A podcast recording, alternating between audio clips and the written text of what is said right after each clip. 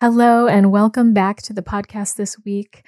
You are listening to a special offering from Suzi Tucker, who was the guest this week. You can listen to her full episode at candicewu.com slash Suzi. That's S-U-Z-I. If you listen to the full episode, you might be coming in thinking that this episode is about competence. Well, you will be a little bit surprised, but this just shows just how it is to be present to what is now. So sit back and enjoy this lovely reading by Suzi. Hello, everyone. This is Suzi Tucker. Several weeks ago, I had the great good fortune to be interviewed by Candice Wu for the Embody podcast. And in our conversation, we spoke of many things of our personal work, and our work in the larger community. And it was so easy and lovely and wide ranging. And Candice further made an offer to me to create an independent piece. And we were thinking perhaps a meditation or a guided imagery session and when I thought about it, I thought, you know, when I was a kid, I loved when people read to me. And even now, one of my favorite things in the world is to listen to the New Yorker short stories as I go to sleep. I often have to listen to the same one several nights in a row because I don't get through to the end or I don't remember. At any rate, I thought, you know what? I'm going to read to you. So I invite you to sit back or sit up or lie down. Keep your eyes open or closed.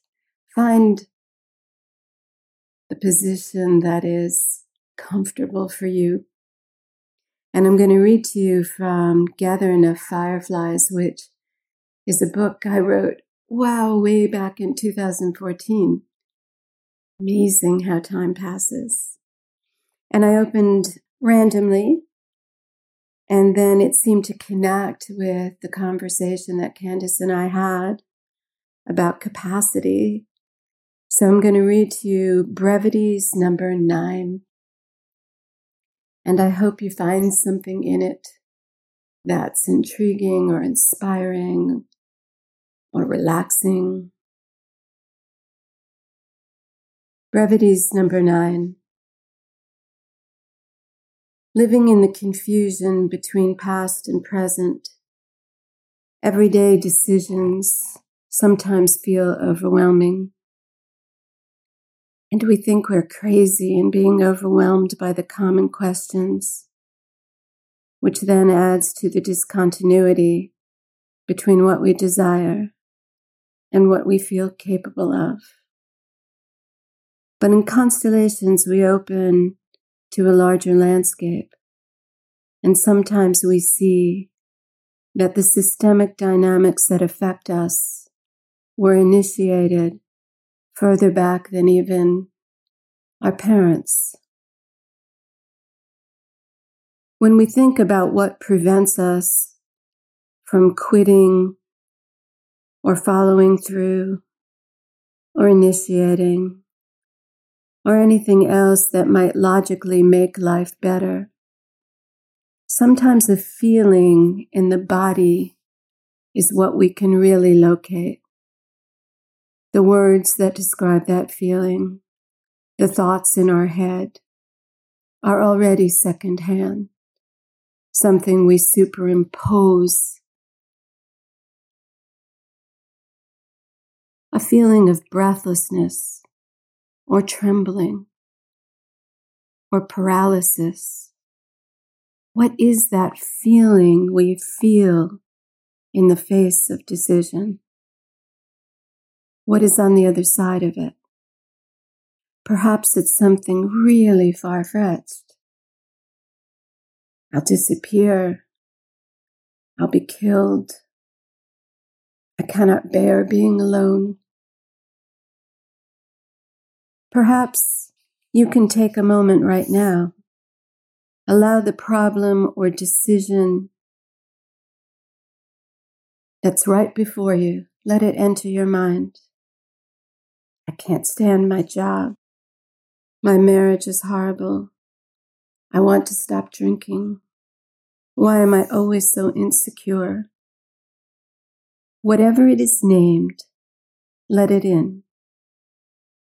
Then feel the words in your body. What comes up? How would you describe the feeling? I can't breathe. My head hurts. Everything goes blank. It clusters behind my eyes and presses against my temples. It gathers in my chest and pushes me down. A little time travel. These dramatic feelings around everyday problems make us feel crazy or peculiar or lazy or stupid or any of a number of other things. The drama queen, the crybaby, the raging bitch, the little mouse, the mean names we call ourselves and sometimes are called by others. But when we go back a generation or two or three, we may find exactly where the feelings make absolute sense, are right sized responses as opposed to insane reactions. Let's imagine where in your history was the price of speaking up too high, even death? Where was a complaint or condition received without compassion? Where did success, intelligent talent, a knack for something actually endanger life? Where are there perpetrators who could not face their own guilt or despair? Where are there victims who could not face their own anger or sense of defeat? Where did a benefit happen on the backs of others? Where did some abandon others in order to go on? For whom do we atone? Fight. Punish the men, the women, the children. Put aside our dreams. Destroy our reality. Belittle possibility. Stay behind. What has not ended in our hearts, in our deep and visceral life, the life that teems with hidden energy, not sanctioned or even seen by our own awareness. The events to which we connect concern life and death, actions that cause the family system to lose its traction. Perhaps for a long time, or even just momentarily and then head in another direction. War, for example, changes the course of thousands of systems, victims and perpetrators, so that new survival vocabularies evolve, and with them, new depths of grief, anger, distrust. More personally, a young boy loses his father when he is three years old. His course is inexorably shifted. In either case, the next generations will be navigating life and death, even as they are moving across the simpler plane of daily living. The original belonging to our family of origin is where we receive the information that has the greatest impact of any other information we ever receive. We don't have an ability to resist those deep messages. Some of the messages have been carried through many generations, landing in us inadvertently. Events of the past can fragment the family, leaving people to clamor for balance, visibility, justice, peace. The events that happened so long ago, even beyond our memory, can affect us powerfully. Free floating anxiety or endless grief or misunderstood terror may travel down to us and we take it on without deliberation, without the wherewithal or time to deliberate. Now the feelings are without context, or they appear to be inconsistent with context, with the one that is visible. And yet, to our great frustration or worse, our hearts are captured and we seem bound and gagged when it comes to the present. Uncovering an event such as this can have positive repercussions. It may take just a split second to connect to that crazy reaction and understand it within the context of a certain life movement. Once we see it, we can bring it to light. We can gather more overt data.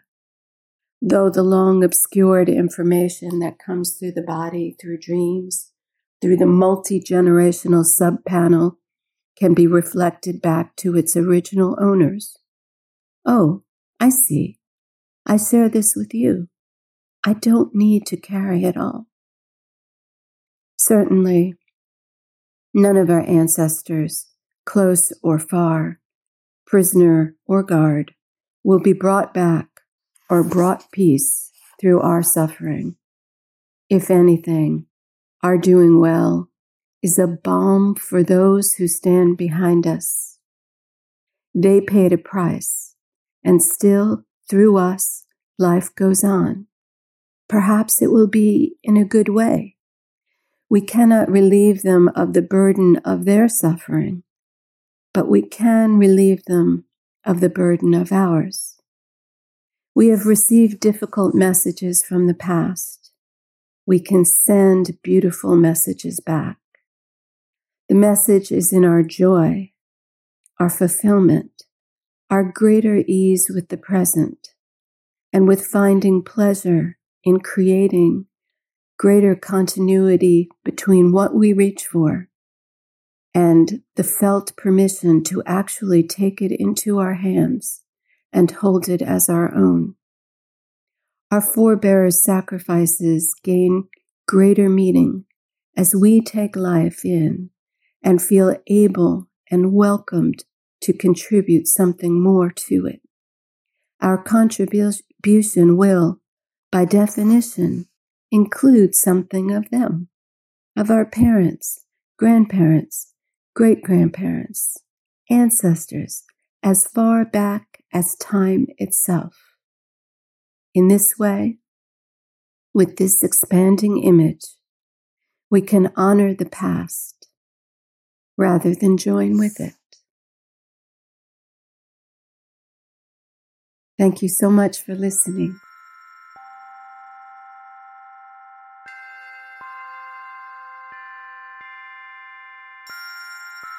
you